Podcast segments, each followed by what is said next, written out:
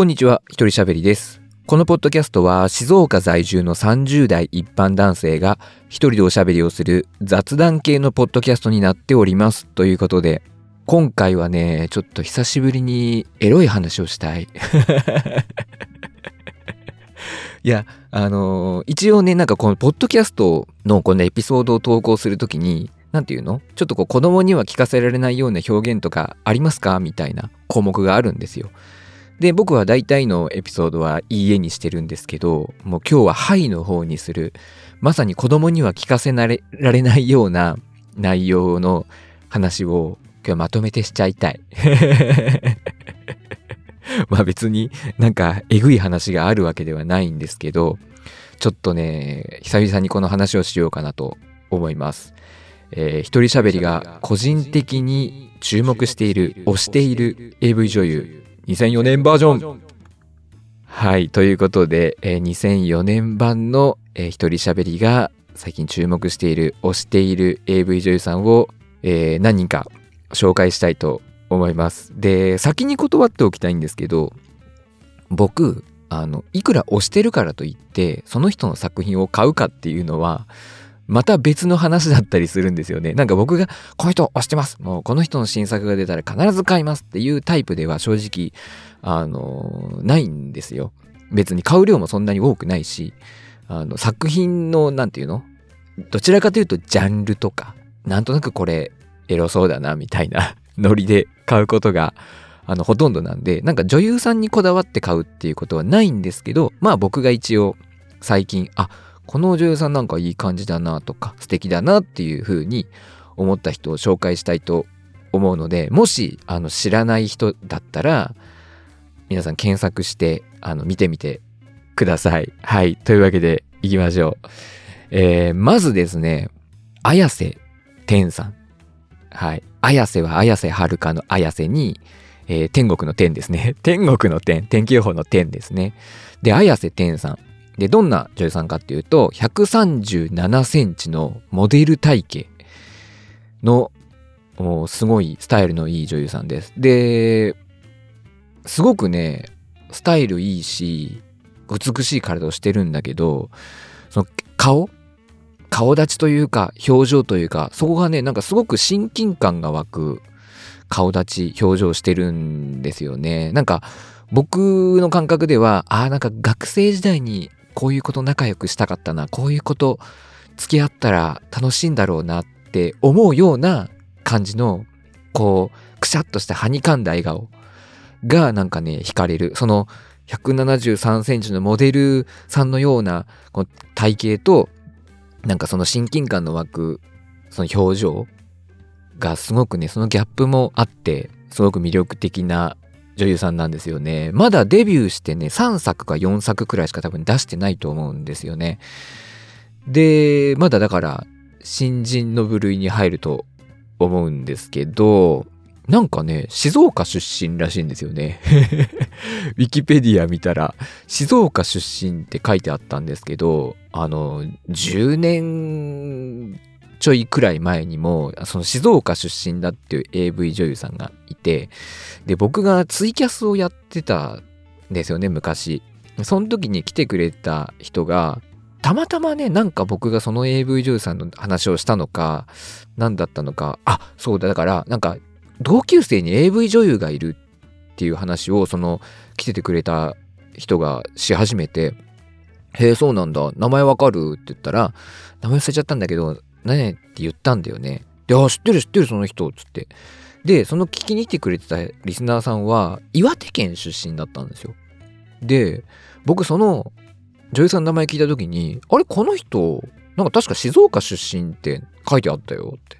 だから覚えてたんだよねって言って、って言ったら、あ、違うよ、その子、岩手出身だよ。だって私と中学の時同じだったもん。っていう風に言ってて、ああ、やっぱ AV 女優のプロフィールって嘘なんだっていう風に 思ったんですよね。だから AV 女優さんのプロフィールって基本的にはもう隅から隅まで信用していないんだけど、でも最近もう違うじゃないですか。もう AV 女優って一つの憧れの職業みたいになっってるでしょ。まあ憧れの職業なのかわかんないけど、もう人権があるじゃないですか。多分10年ちょい前とかってまだね、そこまで人権がなかったんですよね。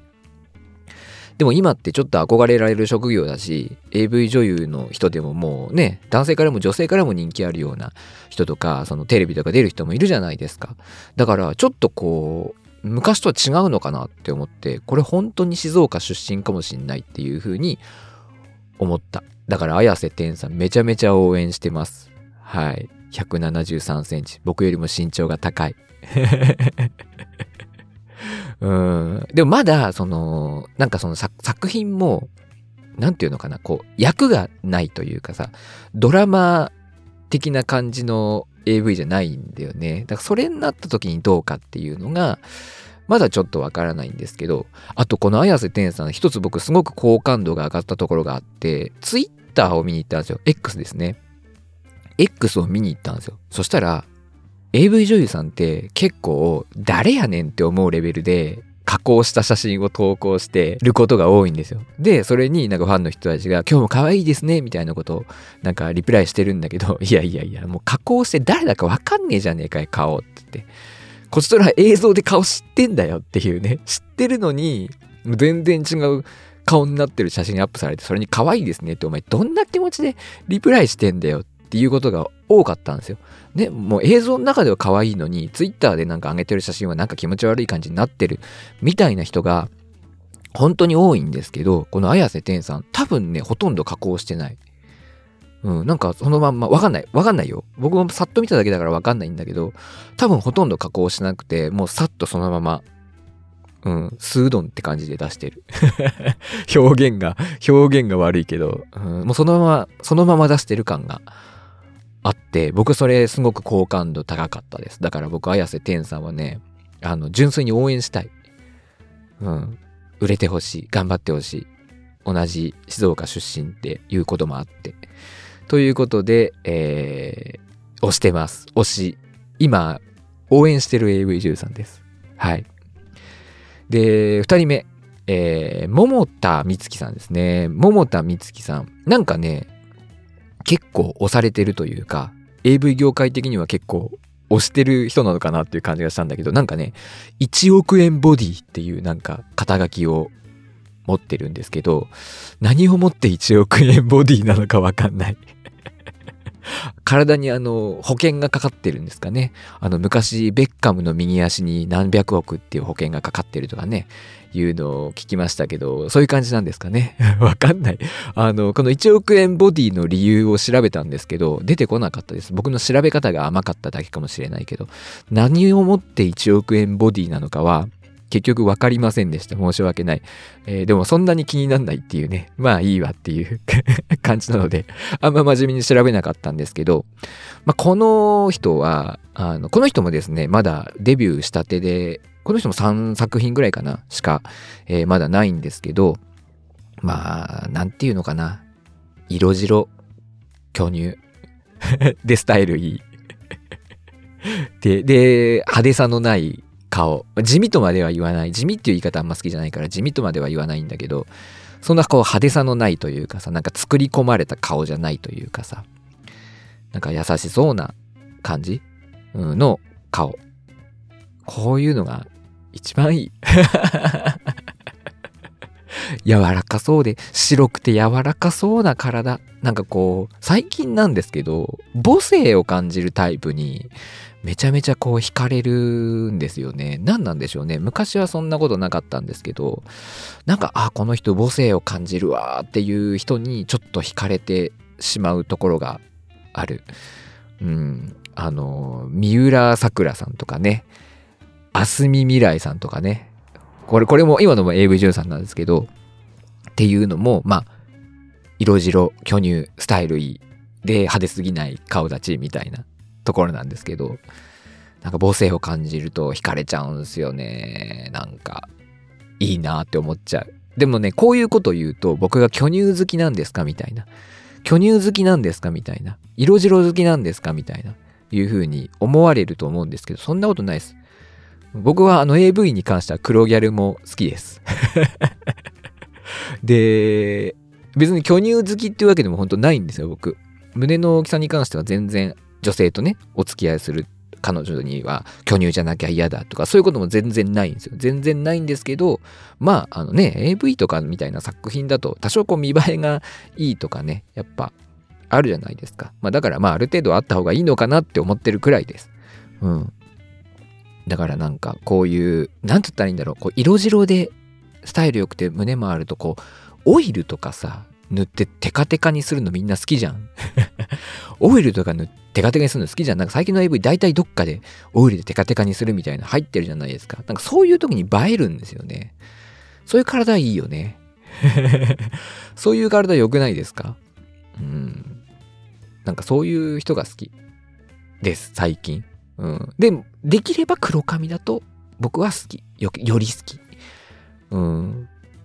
だから桃田美月さんもまだなんかこう役を与えられた作品がまだない。もうもしかしたら今僕がこのエピソードを公開してる時点で出てたり、まだしてないかな大丈夫だと思うんですけど、もし出てたらごめんなさい。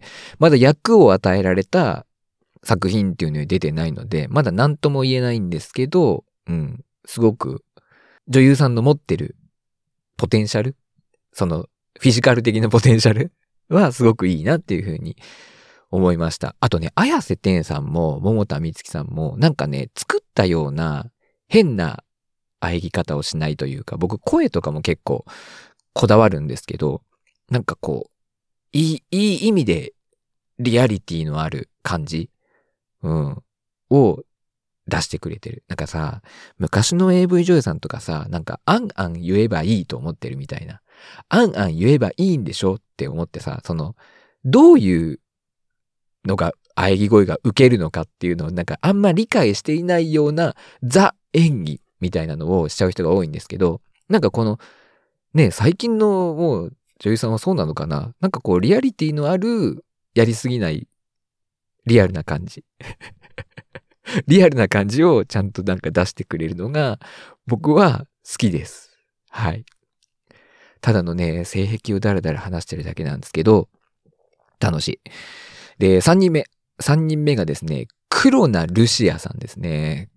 この人はね、まだ1作品、今年に入って1作品しか出してない人ですね。まあ、2作品目出るのかな？大丈夫なのかな？続けていけるのかな？って思うくらい、ちょっと心配なんですけど、あの、なんかすごく僕、この人の見た目の雰囲気が好きで買っちゃったんですけど、なんかさ、定期的にさ、なんか未経験です、処女ですみたいな人出てくるじゃないですか。まあその系統ですね。で、黒髪の結構大胆なショートで、ちょっとこう儚い感じの雰囲気というか、すごく独特の雰囲気を持った人で、まあなんだろう、僕のポッドキャストを長く聞いてくださってて、なんか多少僕のこう女性の好みとかを知っている方だったら、ああ、なんか一人喋りこういう子が好きって言ってるのはわかるなって言ってくれそうな、思ってくれそうな感じなんですけど、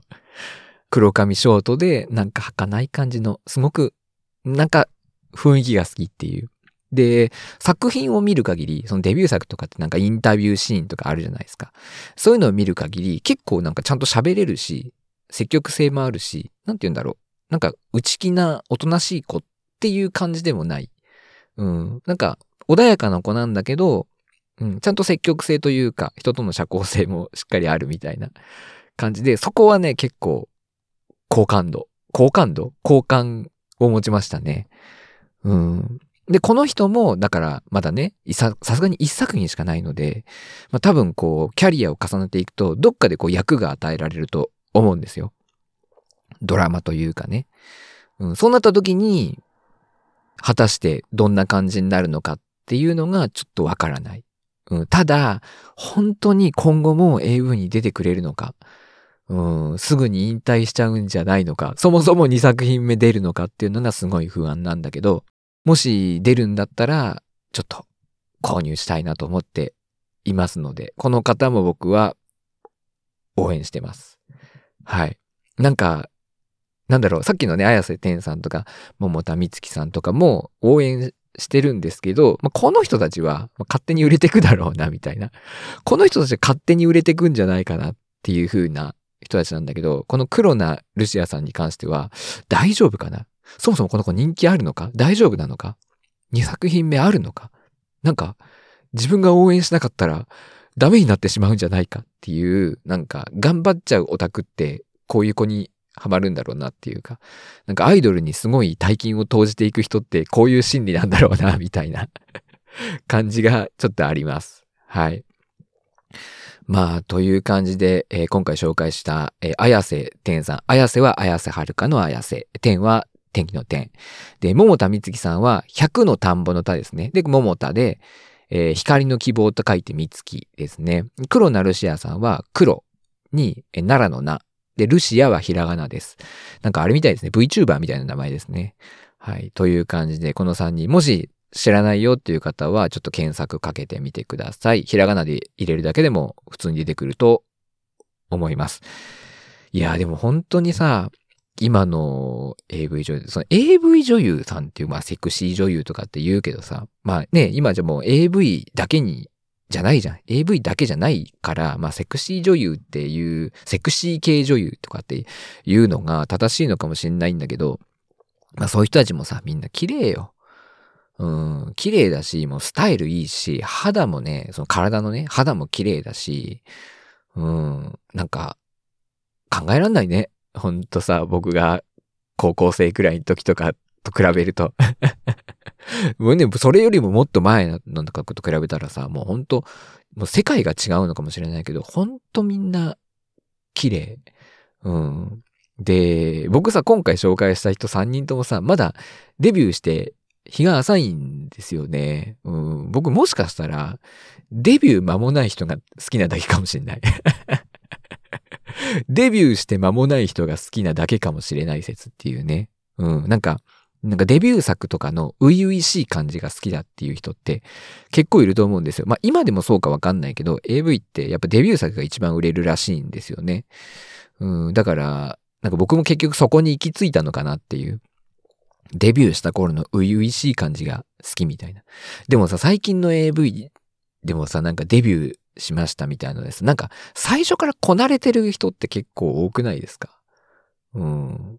なんか僕が見てる人だけかもしれないですけど、最初からこなれてる、なんかこう無料のさ、あの、サンプル無料サンプルとか見てさ、うわ、なんかこの人こうデビューとか言ってるけど、こなれてんな、みたいな。うん。感じ？結構あるんで、なんかそれがない人がいい。うん、こなれてない感じの人がいい。っていう風に思いました。別になんか、処女中とかじゃなくて、こなれてない感じを出してくれよっていう。なんでこなれてんだよ。何なんだよっていうね。うん。あと、なんかそのデビュー作、デビュー作のやつに出てくる、あれはなんかメーカーによでなのかな？わかんないけど、必ず出てくる、あの、M 男優。M 専門男優みたいな人がいるんですよ。なんか。なんかおどおどしててさ、オタク、まあ、チー牛ですよ。チー牛キャラみたいなさ、男の人でさ、あ、あ、あ、お、っぱいみたいんで、あ服脱いでもらっていいですか？とか、なんか、パ、パンツ、脱がせてもらっていいですか？みたいな あのね、新人さんにあえてこう攻めさせるみたいな、いう地上プレイをさせるみたいな流れがあるんですよ。で、M なんだけど、ちゃんとこう指示を出して誘導してくれるっていう男優。何なのあれ？いいけど。いいんだけどね、それが。それがいいんだけど。あのとこ好きなんだけどね。新人の、初々しい新人がね、地上プレイを、まあ、させられるっていうか、まあ、言われるがままにさやるみたいな流れ好きなんですけど、うん。あの M 専門男優 えー、何なんだろうなって思ってます。えー、というわけで、えー、一人喋りが注目している AV 女優2024年バージョンでした。はい。で、結局さ、エロが一番強いっていうか、まあ女性のさ、なんかこう、やっぱこういうこと言うとあれかもしれないけど、やっぱ女性の一番の武器は僕、やっぱエロだと思うさ。一番の武器っていうか、一番手っ取り早い武器は、やっぱりエロなんじゃねえかっていうふうに、やっぱ思うんですよね、これは。で、それをさ、本人がやっぱ自分から望んでその武器を使ってるか、まあ使わされてるかっていうところが僕は今問題だと思っていて、まあね、自ら自分が選んでその武器を使っている分には僕は全然問題ない。もうどんどんやってくれっていう風な、えー、人間なんですけれども、あの最近 YouTube を見ていて、あ、結局エロなんだなって 思ったチャンネルがあったんですよ。それ、名前が、えー、おみつアウトドアチャンネルっていうチャンネルなんですよね。要は、えー、キャンプとか、車内泊とかな、車内泊とかキャンプとか、そういうチャンネルで、まあ、おみつさんっていう人が、まあ、女性なんですけど、女性が、まあ、一人でキャンプやったり、車内泊したりっていう、まあ、最近流行りの、そういうアウトドア系の YouTube チャンネルで、30万人ぐらい登録者がいるんですけど、まあ、サムネがエロい。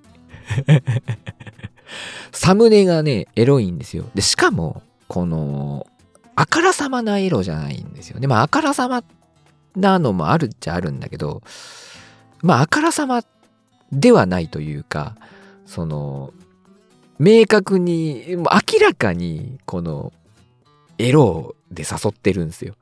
エロで誘ってるんだけど、まあ、エロじゃないと言われてしまうと、なんとも言えない。その YouTube、普通にもうドストレートなエロだったら YouTube にバンされちゃうじゃないですか。でもバンされないんで、まあ、ストレートじゃない。でも明らかにエロっていうサムネイル。絶妙なサムネイルなんですよ。お尻とか太ももをうまく強調したサムネイルなんですよ。ちょっともう僕なんかそういうのが好きなんで惹かれてしまうんですよね。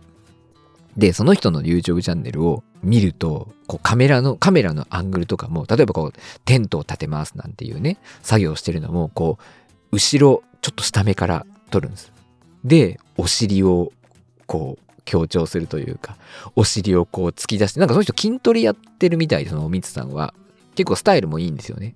ちょっとお尻を突き出してさ、なんか作業してる姿を撮ってるわけですよ。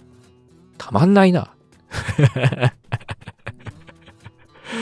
でもなんかね、それもちょっと作業してるところを、ね、後ろから撮ってるだけなんで、別にエロじゃないですよって言われたら、ああ、そうなんだな、としか言いようがないっていう。感じで、まあ僕はひたすらエロい目線で見てますけど、そんな感じのところ、部分、そういうね、そういう部分もありつつ、まあ全体的には、まあアウトドア系の、まあ、動画、ナレーションベースで、まあなんかこう、使ってるアイテム紹介したりとか、こんな感じでしたっていうのを喋ってるんですけど、で、まあそのおみつアウトドアチャンネルの動画をね、パーって見ると、なんかね、結構最初のうちは 普通なんですよ。最初のうちはなんか純粋にアウトドア系のチャンネルをやってるんです。僕もあの、チュートリアルの得意さんとかのチャンネルを見てるんですけど、まあその得意さんみたいな感じですよね。普通に純粋にこうアウトドアの動画を投稿してたんですけど、まあ、あ何本かこう動画を投稿したあたりで、エロいサムネにするとやっぱ再生数稼げるなっていうのに気づくんですよね。わかりやすく。サムネがエロくて急に再生数がズンって上がってるんですよ。そこで気づいたんですよね。多分。動画も、こうね、境目、そのね、気づいた境目から、あの、露出が多くなったというか、あの、今まで長ズボン、普通の長ズボンを履いてたんですけど、まあ、ショートパンツになりましたよね。うん。で、冬も、ショートパンツに黒のタイツみたいな感じのスタイルになりましたよね。ショートパンツが受けがいいっていうのが分かったんだろうな。そして増えてきたサウナと露天風呂。サウナと露天風呂。行き過ぎだろ。サウナと露天風呂。もう、サウナ、サウナって言えば水着 OK。露天風呂って言えばあのタオル巻いたやつサムネにできるっていう。すぐサウナ、露天風呂。だから僕思いましたね。もうサウナが趣味とか言ってるインフル、女性インフルエンサーは全部エロのためにやってますよ。ででも、エロなんだけど、いやもう全然エロじゃないですよ。ただのサウナじゃないですか。こんなのエロい目で見てる人なんかおかしいですよっていう。いやいやいや、お前絶対エロ目的でやってるだろうって 思った。と、おみつさんも気づいた。そうか。サウナ、露天風呂、うん、ショートパンツ、うん。で、なんか食事とかね、してるところもあるんですよ。食事してる時も若干こう足を開いて、体育座りの足開いてるバージョンみたいな。まあ、M 字開脚みたいな感じで食事するんですよね。狙ってる。狙ってるなまあ好きだからいいけど。っていう感じで、まあ結局エロだなっていう。それでやっぱり再生数ちょっと上がってるんで、結局エロだなっていう。で、そのコメント欄があるじゃないですか。コメント欄見ると、その、エロいところにみんな触れてないんですよ。今日もおみっちゃんの動画で癒されましたとか、今日もおみっちゃん可愛い。考えてみたらキャンプのことについても触れてねえな。アウトドアのことについても触れてないし、エロのことにもつれ触れてないし、なんか、おみっちゃんに癒されましたとかってなんかそういうコメントばっかなんですよ。うわっと思って。言っちゃダメな雰囲気みたいな。タブーなんだね。エロ、エロだっていうのはタブーなんだね。うん。太ももがたまりませんとか、お尻がたまりませんとか、あ、これ言っちゃダメな雰囲気だなみたいな。なんかそういうのがやっぱ上に来るようになってんのかなわかんないけど。でもみんななんか癒されました、癒されましたみたいなこと言ってる。でも、なんかこう、何再生のバーがあるじゃないですか。時間の。あそこでさ、なんか、一番リプレイされてる回数が多いところってさ、こう、なんか山みたいになってんすよね。わかるかな？で、山になってるとこに持ってくと、やっぱりちょっとエロ。ちょっとエッチなところになってる。山が来てるところはやっぱみんながこう、ね、再生してるとこなんですけど、そこに持ってくと、やっぱちょっとエッチなところになってるっていう。見てる人は結局エロ目線でしか見てないけど、コメント欄にはエロコメ、エロに対するコメントは一切ないっていう。うん。そういうなんか、何？言っちゃいけない？言っちゃいけないよっていう空気感がある。お水アウトドアチャンネル。よかったら検索して見てみてください。はい。僕は、あの、サムネイル好きです。うん。でもね、もうちょっとね、お尻で攻めていいと思うんですよね。でもやっぱそうするとあからさまになっちゃうからダメなのかな。だから、5本に1本くらい、5本に1本くらいお尻を強調していってほしいなと思います。うん。まあでも5本に1本くらいの割合で、必殺の露天風呂かサウナ出してきてるので、まあ、頑張ってください。ただね、やっぱね、エロで人を集めても、やっぱその先に行くには難しいよね。エロで集めちゃうと。うん。純粋になんかキャンプとか、そういうの、車内泊とかそういうの見たいと思ってきてる人たちをやっぱ集めないと、チャンネルとしての伸びはやっぱ浅いのかなって思うけど、結局、エロで人集めて30万人行ってればさ、もう十分じゃん。うん。だから、それ以上もう100万人とか超えるようなチャンネルにしようと思うとなかなか難しいのかもしれないけど、エロさえあれば30万、50万くらいは 行くんだろうなっていうふうに思いました。あの、なんだっけ？パンピアノだけか？あの、エロい格好してピアノ弾くだけっていう。うん、何かプラスエロ。このアウト、おみつアウトドアチャンネルだったら、キャンププラスエロじゃないですか。もうそういうことなんだよ。エロを混ぜちゃえって。うん。結局、そういうことじゃん。みんな。みんな結局エロに味を占めていくでしょ？うん。だから、エロを使ってないで、エロを使わずに、売れてるインフルエンサーというかまあ、エロを使わずに人気のある女性 YouTuber とかは、すごいと思います。うん。シンプルに。すごいと思った。うん。別に僕はそのエロを利用することを否定はしないです。本人が望んでというか、本人が自分でその武器を使ってるんだったら僕は一切否定しないけれども、あえてその武器を使わずにま、あえてというか、使いたくないなと思ってやっていて、しっかり成功している女性すごいなって思います。はい。まあ、そんな感じです。うん、ただの、本当にただの性癖の話をした回になりましたけれども、まあこういう話が一番良くないですか？はい。まあというわけでこんな感じで終わりたいと思います。えー、このポッドキャストは皆様からのご意見ご感想をお待ちしております。詳細欄にありますメールアドレスおよびメールフォームから送っていただけますと嬉しいです。あのどんどんね、あの簡単なことでもいいので送っていただけると、簡単なこと、もう本当に今回の話を聞いて共感しましたとか、うん、気持ち悪かったですとか そういうコメントをね、していただければ、そういうコメントメールフォームから送っていただければ、えー、嬉しいなというふうに思っております。まあ、それをね、紹介するかどうかはわかんないですけど、本当に短かったらわかんないですけど、まあ、僕の目に入るということだけは、えー、理解していただければなというふうに思います。あと、X のハッシュタグですね。ハッシュタグ鳥しゃべ、ひらがなで鳥しゃべをつけていただけますと、僕が、えー、見に行くことができますので、よろしくお願いします。というわけで、今回はこの辺で終わりたいと思います。一人しゃべりでした。バイバイ。